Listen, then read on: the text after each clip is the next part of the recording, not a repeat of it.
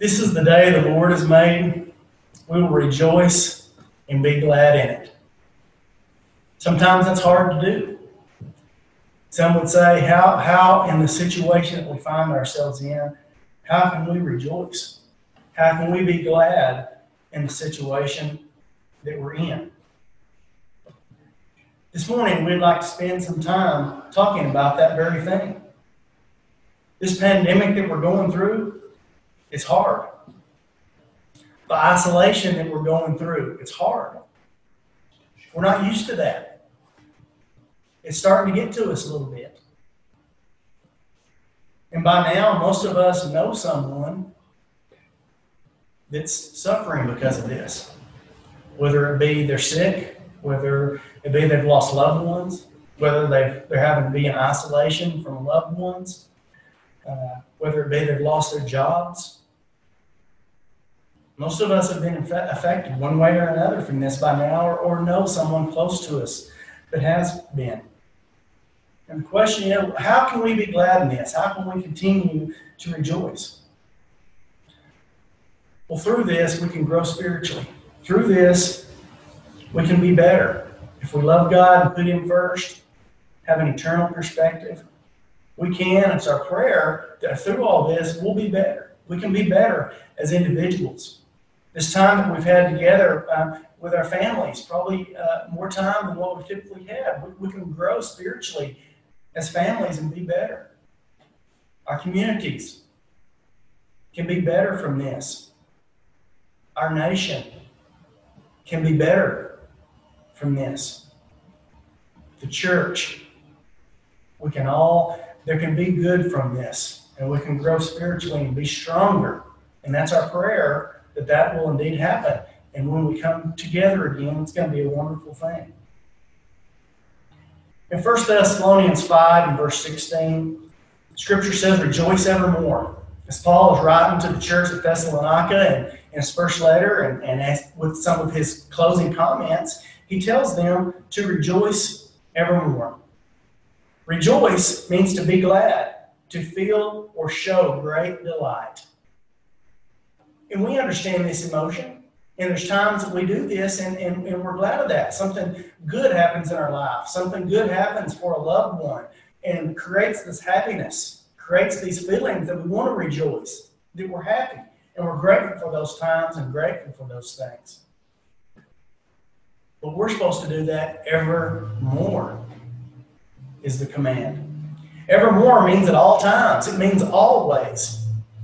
Reje- rejoicing evermore should be our attitude. As we think about attitude, what is attitude? Attitude is the way we think or feel about someone or something. And as a Christian, our attitude towards all people and life in general should be an attitude of rejoicing, of being glad, the feeling and showing great delight at all times, always. Rejoice evermore. That's a tall order. It's not always easy for us to do, but attitude is so important. Attitude is said to have inward roots, but outward fruits. It comes from in here, it comes from our mind, the things we think about, and it's something we have to consciously do. We know those people that have bad attitudes. It's bitter all the time. That it's hard for them to have a good influence on anybody. We don't want to be like that. We want to be someone that has a good influence on those that we're around. But we have to consciously decide and work at doing that. And be a spiritual mindset, inward roots. And then it has outward fruits by the things that we say, the things that we do. Attitude is said to be our best friend or our worst enemy. You know, that affects the way that we, we approach things. If anybody that knows me very well, I'm not, I, I don't have a great attitude towards technology. And because of that, I haven't learned it. It would be very helpful and beneficial to me if I would learn more. And through all this, the last month or so, uh, my knowledge of technology has probably quadrupled uh, because it's had to in, in the job that I have. But it's not been easy, and the reason it hasn't been easy is really because my negative attitude towards it. You know, fishing, I love to, I love to go fishing. You know, I can go out and fish all day and not get a bite and just enjoy, enjoy every minute of it. Because of my attitude, because of my attitude towards it. Yet I know people have close friends that don't care for it at all, don't understand that. And you know, we're all different. The attitudes that we have towards something is something that we develop. But our attitude as a Christian needs to be that we rejoice evermore. As Christians, we should be the happiest people in the world. We should rejoice and be joyful. We should be happy, even now. 1 Thessalonians 5, 16 through 18 says, Rejoice evermore, pray without ceasing, and everything give thanks, for this is the will of God in Christ Jesus concerning you. This has been mentioned the last two weeks because it's important. We need to pray without ceasing. We need to be thankful. And this is God's will for our life. It's important. We don't have control over a lot of things. But this is something that we can do is pray and be thankful and know that it is God's will in Christ Jesus concerning us. We would like to look at some examples of rejoicing in Acts, the second chapter, the day of Pentecost. Uh, most of us are very familiar with this day and this what was happening here. But after the day of Pentecost, after the 3,000 were added to the church, and obeyed the gospel, we find that these people were very, very happy. They were excited. The scripture tells us that they continued in the apostles' doctrine as the, as the apostles taught them. They continued in those things, thought about those things, practiced those things. They continued in fellowship and in praying, sharing all that they had with one another. They were grateful. Inward roots outward fruits. They felt it, it was inside, it was a way that they wanted to live, it was an attitude that they had, rejoicing. And because of that, what was the result? Acts 2.47, praising God and having favor with all the people, and the Lord added to the church daily such as should be saved. That's what the result was. And that should be the result of our lives today is it creates more Christians. It has a positive effect on others. On the day of Pentecost and the time after that, people wanted that. They wanted that feeling. They wanted that rejoicing. They wanted that hope that the, that the church had then. And the church grew and grew and grew. Our rejoicing is not determined by our outside circumstances that we have very little control of but it comes from inside. It comes from our will to rejoice. It comes from praying, and it comes from being grateful. In Acts, the eighth chapter, we see another example the Ethiopian eunuch. We remember the story how, how Philip was told by an angel uh, to go south. There's a road between Jerusalem and Gaza, and that's where he should head to. And doing that, he runs in uh, to this Ethiopian. This Ethiopian was uh, had been in Jerusalem, was headed back home from, from worshiping, and he sees him studying. So Philip goes up to him and he'll ask him, Do you understand what you're saying? And Philip, and then the, the Ethiopian asked him to, to join him. So they began a spiritual discussion, and it says that Philip preached Jesus. And in preaching Jesus, we know that he preached the gospel of Jesus. Because when they came to some water, uh, uh, the Ethiopian said, You know, here's water. Why don't I get baptized? Philip said, If you believe, you know, let's do this. And I did. And when they were come out out of the water, the Spirit of the Lord caught away Philip, that the eunuch saw him no more, and he went on his way rejoicing. This was a happy man. This was a man no longer lost in sin. It was a man that was forgiven. It was a man that was justified before God. Was he concerned about his money? Was he concerned about his job? Was he concerned about disease? Do you fill in the blanks? No. had that eternal perspective, what was most important. And that was that he was justified before God. He was forgiven for his sins. He was a child of God. And he rejoiced in that. That was all that really mattered. You know, that's all that really matters for us. We remember, keep that eternal perspective through difficult situations and to rejoice evermore. We'd like to look at reasons to rejoice this morning. We're going to find this in Romans, the fifth chapter. If you have a Bible with you, you might uh, leave it there. Uh, we'll be having the scriptures there, but we'll be going back and forth and, and looking at these first 11 verses because in these verses, it is just full of reason after reason after reason for us to rejoice. And I think it, it's been, it's been good for me to look at these things, remind myself of these things through, through difficult circumstances that'll help us uh, have a good attitude, that attitude of rejoicing. Uh, previous in the chapter, we, we, we can see that Paul had just finished explaining salvation through faith, and that being without the law. Um, back in the fourth chapter, the last verse, Romans 4.25, um, speaking of Christ, he says, Who was delivered for our offenses and was raised again for our justification.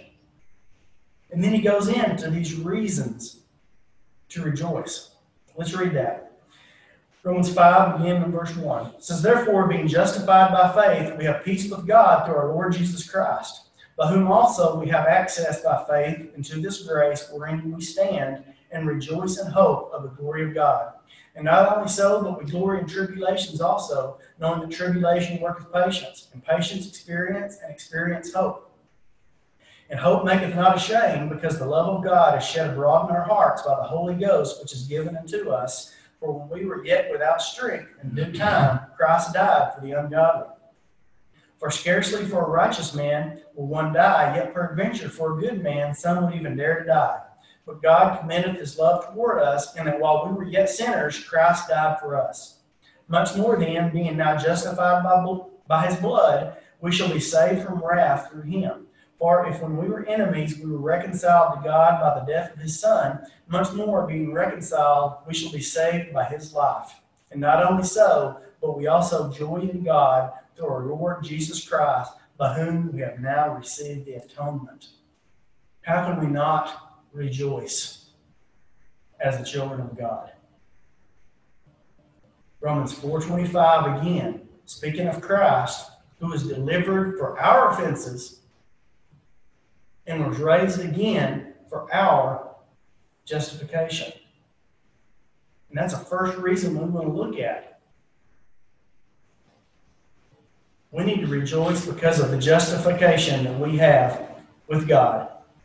Verse 1 again says, Therefore, being justified by faith, we have peace with God through our Lord Jesus Christ. We, as God's children, are justified by faith. Justification means that we're free from guilt and acceptable to God. What a blessing. And because of that justification, we have peace with God. Sin separates us from God, it makes us enemies of God. That should be terrifying. He is the creator of all things, He creates us. That's something we don't want. But because of our justification with God, sin doesn't have to separate us. And it doesn't when we obey the gospel. We're no longer enemies, but justified. Number two, we need to rejoice because of the grace of God. Verse 2 says, By whom also we have access by faith into this grace, wherein we stand and rejoice in the hope of the glory of God. We need to rejoice because of the grace of God. It's by that same faith that we have access into God's grace. Only way anyone is saved is by the grace of God. Romans 3, verses 23 and 24 says, For all have sinned and come short of the glory of God, being justified freely by his grace through, through the redemption that is in Christ Jesus. We all sin, and we all need redemption. The definition of redemption is the price paid for us instead of the actual price. Price paid instead of the actual price. That's what we have. Well, what's the actual price? The actual price is death. That's the wages of sin. That's what we deserve. That's justice. But rather than justice, we have redemption. A price paid instead of the actual price. That's awesome. Ephesians, the second chapter, verse 4 says, But God, who is rich in mercy for his great love, wherewith he loved us, even when we were dead in sins, hath quickened us together by Christ. By grace are you saved. And then down in verse 8 it says, For by grace are ye saved through faith, and that not of yourselves, it is the gift of God, not of works, lest any man should boast. Salvation is nothing that we can earn. It is given. It is a gift, freely given, when we were most undeserving. We're saved by faith, by grace, through faith. And that should spur us. That should spur us to action. That's what faith is, is hearing God's word and obeying it. Remember Hebrews 11, all those, those heroes of faith that we can read about? By faith, they did something. What did they do? Every one of them obeyed God. There was action in their lives because they heard God's word, knew his commandments, and did those things that they were told. And all that works together. That's what faith is. faith and grace working together to give us that redemption that we have in Christ.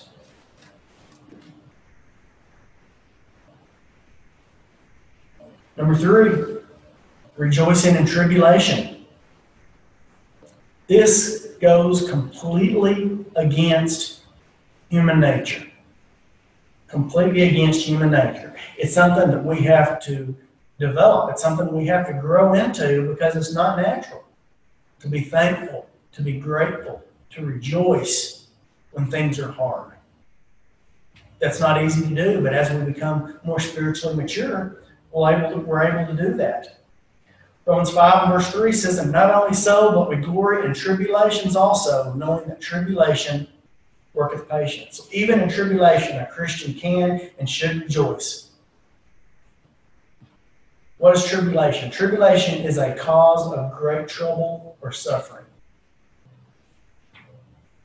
This COVID 19 virus, it's a cause of great trouble and suffering. It's not easy.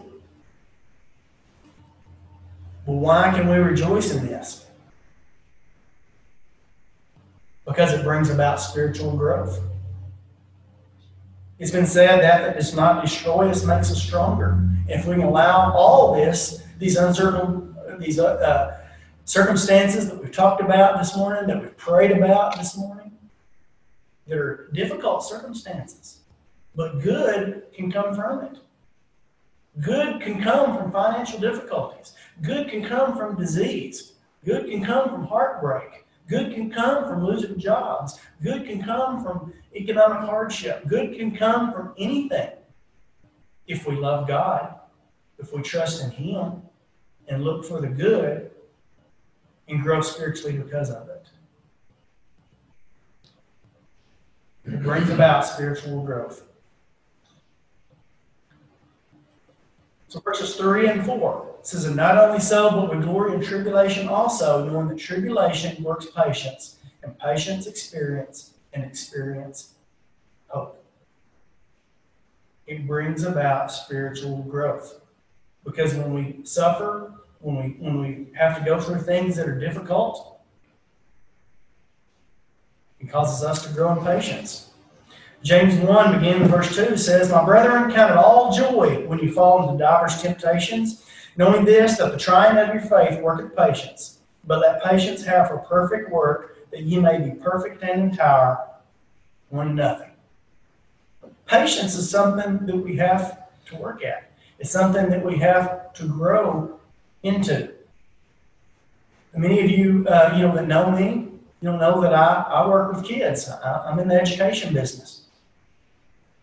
You know, as I the first half of my career, I worked with high school kids and with elementary kids. You know, I work in the junior high.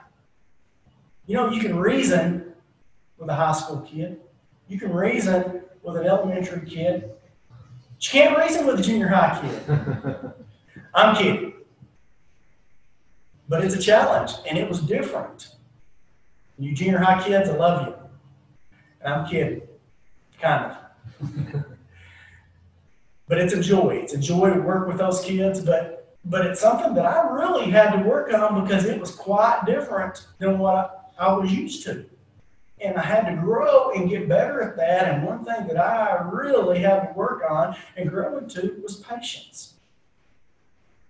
It's part of spiritual maturity. When we go through tribulations, and I'm certainly not equating anything in my job to, to, to real tribulation,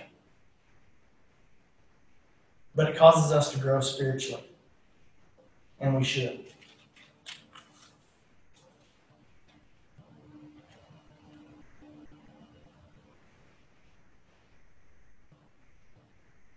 So that tribulation, it works patience and patience experience, and experience hope. And hope maketh not ashamed, because the love of God is shed abroad in our hearts by the Holy Ghost, which is given unto us. So the next reason to rejoice is hope. This is hope that the world doesn't have. It's hope that the world doesn't understand. It's hope that the world should see in us that despite difficult circumstances, we continue to rejoice. You know, when all of this is said and done, we continue to have hope. When our lives are said and done, there's still hope.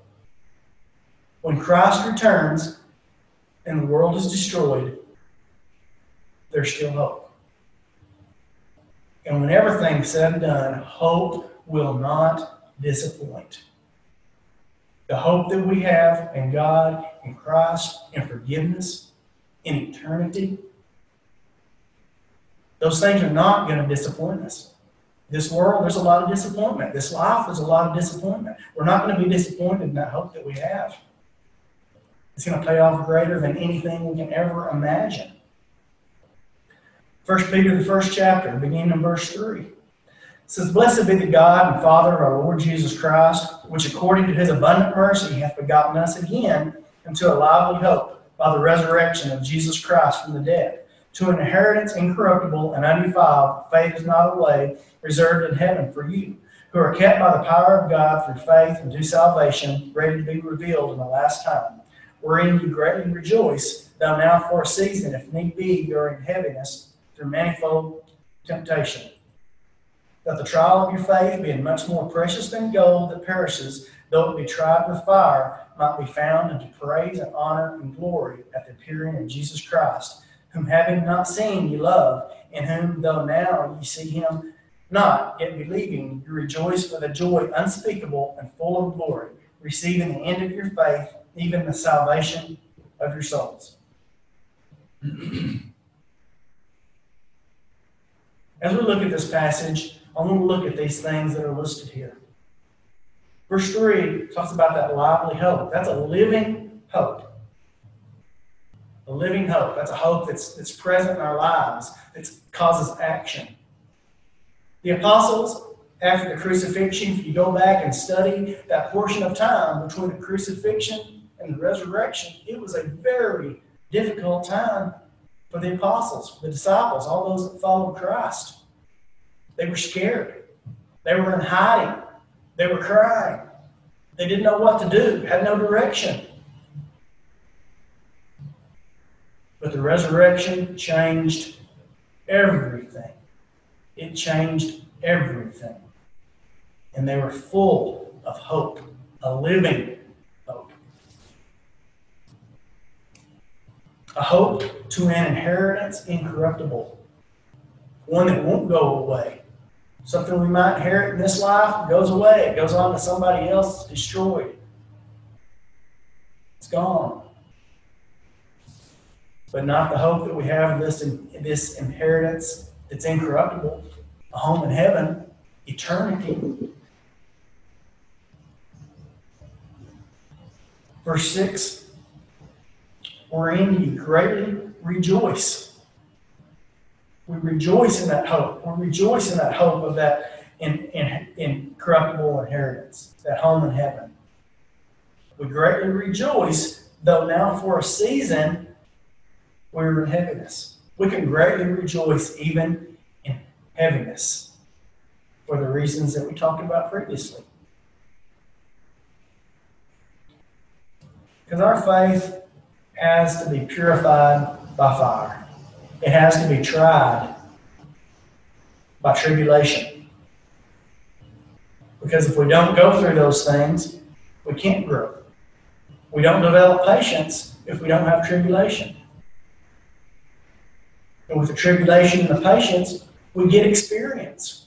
And we're able to face those things in life with a good attitude, continue rejoicing. And we have hope. Not sadness and just wrecked when things go bad. We can keep just a consistent life for the most part. There's some ups and downs.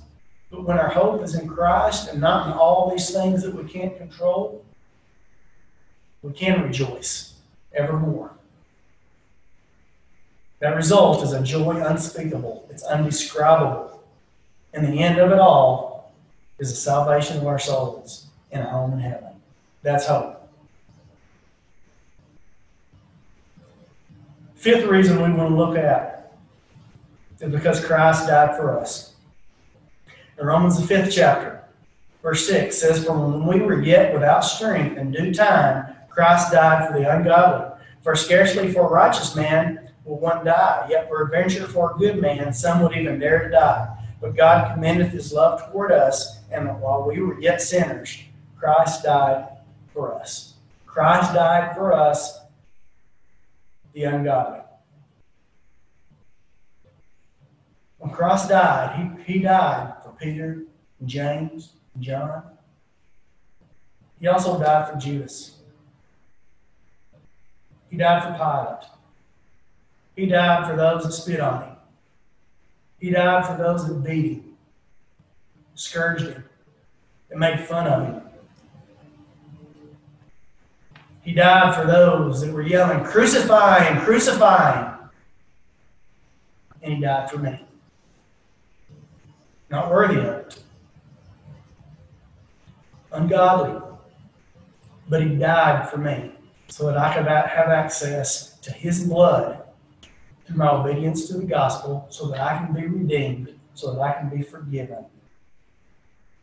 And I need to rejoice in that. I need to rejoice in God's love because He commendeth His love toward us. And while we were yet sinners, He died for us. We need to rejoice in God's love. 1 Peter 2 and 24 says, Who his own self bare our sins in his own body on the tree, that we, being dead to sin, should live unto righteousness. By his stripes you were healed. God loves us so much that he allowed Jesus to bear our sins. Christ did everything that he was supposed to do. He was perfect. He didn't need to pay for sins, but he had to pay for sins. He was the only one that could pay for sins. And God loves us so much that He allowed Him to do that. First John, the fourth chapter, verse 7 says, Beloved, let us love one another, for love is of God. And everyone that loveth is born of God and knoweth God. He that loveth not knoweth not God, for God is love. In this was manifested the love of God toward us, because that God sent his only begotten Son into the world that we might live through him. Herein is love, not that we loved God, but that he loved us and sent his Son to be the propitiation for our sins. Propitiation means to appease. It means to satisfy by giving in to demands.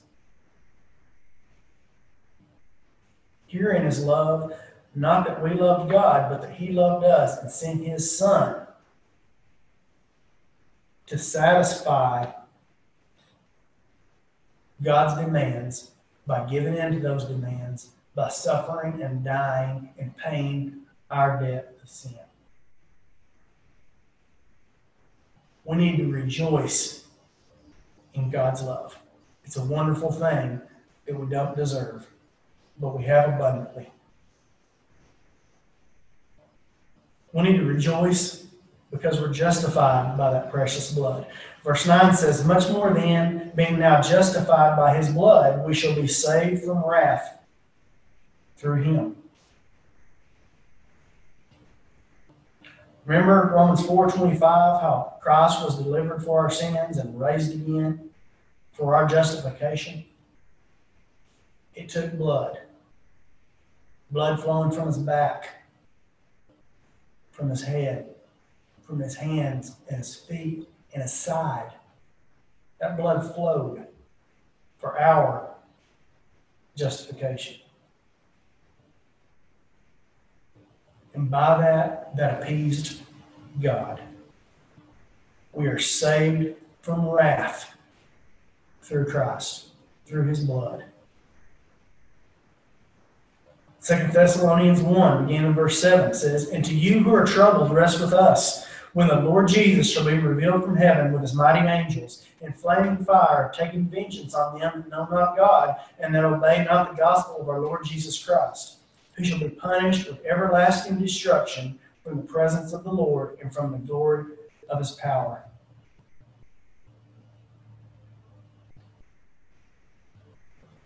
We're going to be on one side or the other of that flaming fire of vengeance. God's children don't have to be troubled. because we know we have redemption. We know we have forgiveness. But those that don't, don't obey the gospel of Christ, flaming fire taking vengeance on them that know not God and obey not the gospel. We need to rejoice that we've been saved from God's wrath through our obedience to the gospel. What a blessing that is. We need to rejoice in it. We need to remember how great it is. And it needs to have outward fruits, like that example we looked at today on the day of Pentecost. How those people acted, acted towards each other, was attractive to so many people that the church just grew and grew. We need to rejoice that we're saved from God's wrath.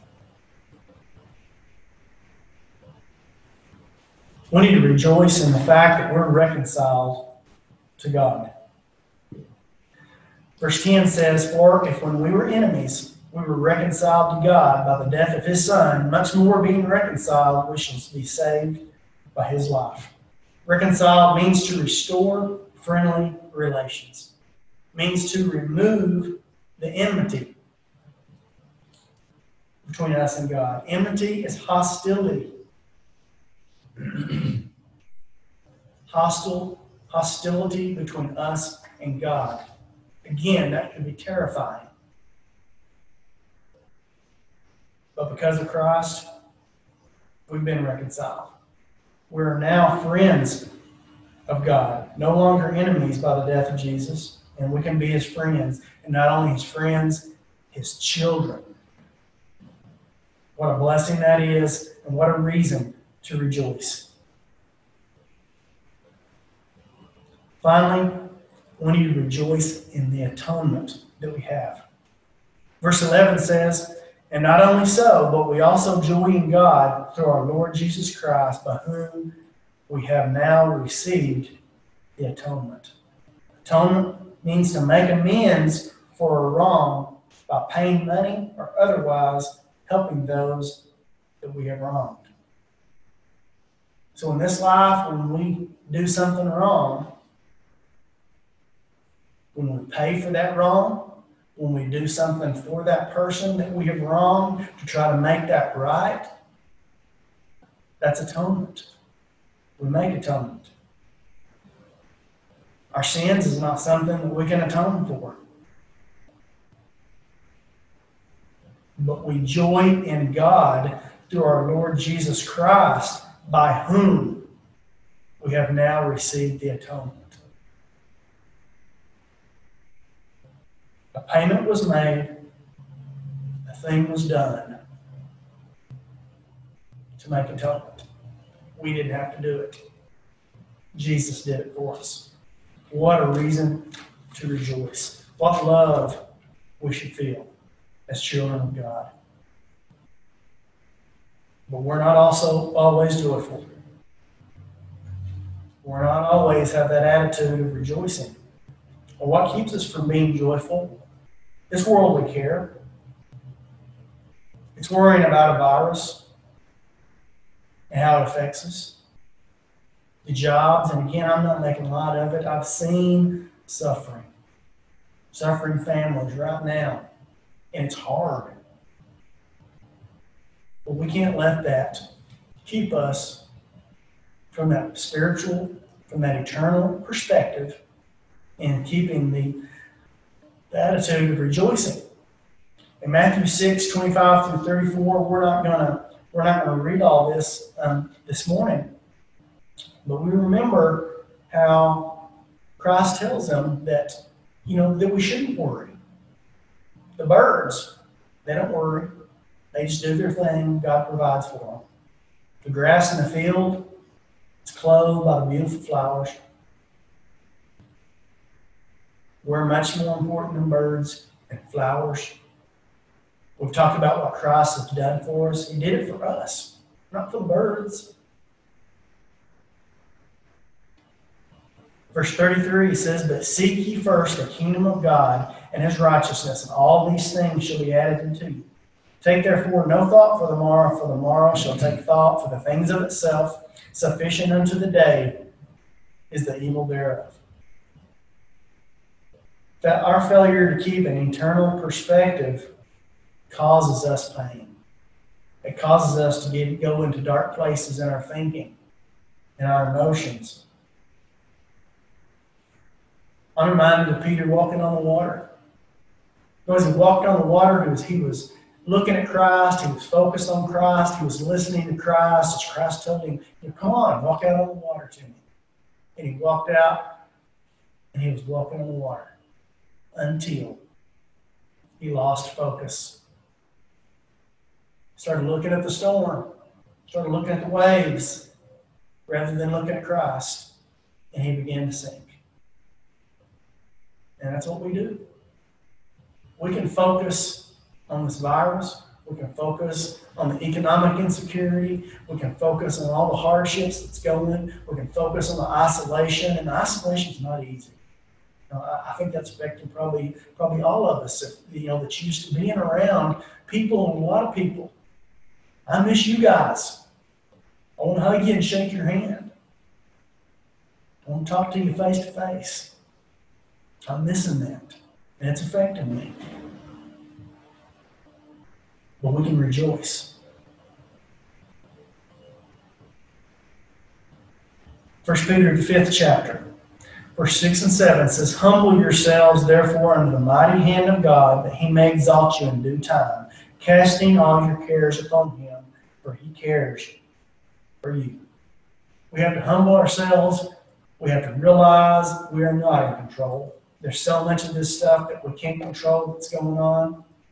And whatever happens is, is going to happen. God is in control. But let's cast our cares upon Him. Let's give them to Him. He cares for us. And that's what He wants us to do. And it'll help us. Romans 8, verse 28, a familiar verse with us. And we know that all things work together for good to them that love God, to them that are called according to his purpose. What good can come from this? Well, maybe someone will humble themselves that haven't been humble. They've been counting on themselves, thinking they can handle everything. Um, the only thing, only one that's going to get me out of this is me. Whatever the situation, that's the way they get through life. And it's a sad and difficult way to get through life. Or maybe that individual will humble themselves and cast their cares upon God, will turn to God. Maybe a family that's struggling will humble themselves and turn to God and cast their cares upon Him. Maybe a community will humble themselves and cast their cares upon God, turn to Him. Maybe a nation that has forgotten in God we trust will learn to trust in Him again. Good can come from this to those that love God. We can be bitter, we can be sad, we can have the wrong attitude, and good not come from this. Just a lot of suffering. Or we can love God, and good can and will come from it. We need to be an example to the world right now and always. Philippians 2, verse 14 it says, Do all things without murmurings and disputings, that ye may be blameless and harmless, the sons of God, without rebuke, in the midst of a crooked and perverse nation, among whom ye shine as lights in the world. Let's take this as an, as an opportunity to bring glory to God in the fact that others can see the rejoicing that's in our lives, the hope that we have in God, the love that we feel from God, the redemption that we experience and have in Christ. Let's let the world see that and bring glory to God and glory to Christ. In closing, Philippians 4, verses 4 through 7. Though these are scriptures that we continue to use week after week, but they're so important. And it's what will get us through this. Beginning in verse 4 Rejoice in the Lord always. And again, I say rejoice. Let your moderation be known unto all men, the Lord is at hand.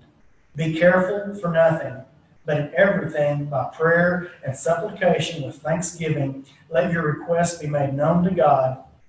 In the peace of God, which passes all understanding, shall keep your hearts and minds to Christ Jesus. Hugh mentioned this, Van mentioned this in the lessons. It's what we need to be doing. We don't need to be getting upset and just consumed by this and, and let it ruin us and ruin our attitude. We need to be careful for nothing. So many things we don't have control of. But what we do have control of is going to God in prayer. We do have control of going to Him and asking Him for what we need and for what we want. And we need to be patient and grow in patient with whatever that answer is. And when we do that, we can have the peace of God that passes all understanding, that will keep our hearts and our minds to Christ Jesus. And it'll give us the ability to rejoice evermore, even now. The lesson is yours this morning. I hope that it's been helpful to you. I know that it has been helpful to me studying these things, reminding me of these things. When I'm down, I need that eternal perspective. If there's a spiritual need that you have, we're going to put the numbers of the elders. Don't have those this morning. Find us. You can find us in the in the directory and uh, give us, give any of the elders a call. We would be glad to visit with you, help you any way that you could, that we can, uh, with your spiritual needs. And with that, I'll leave the lesson with you and hope you have a wonderful day. We'll have a song.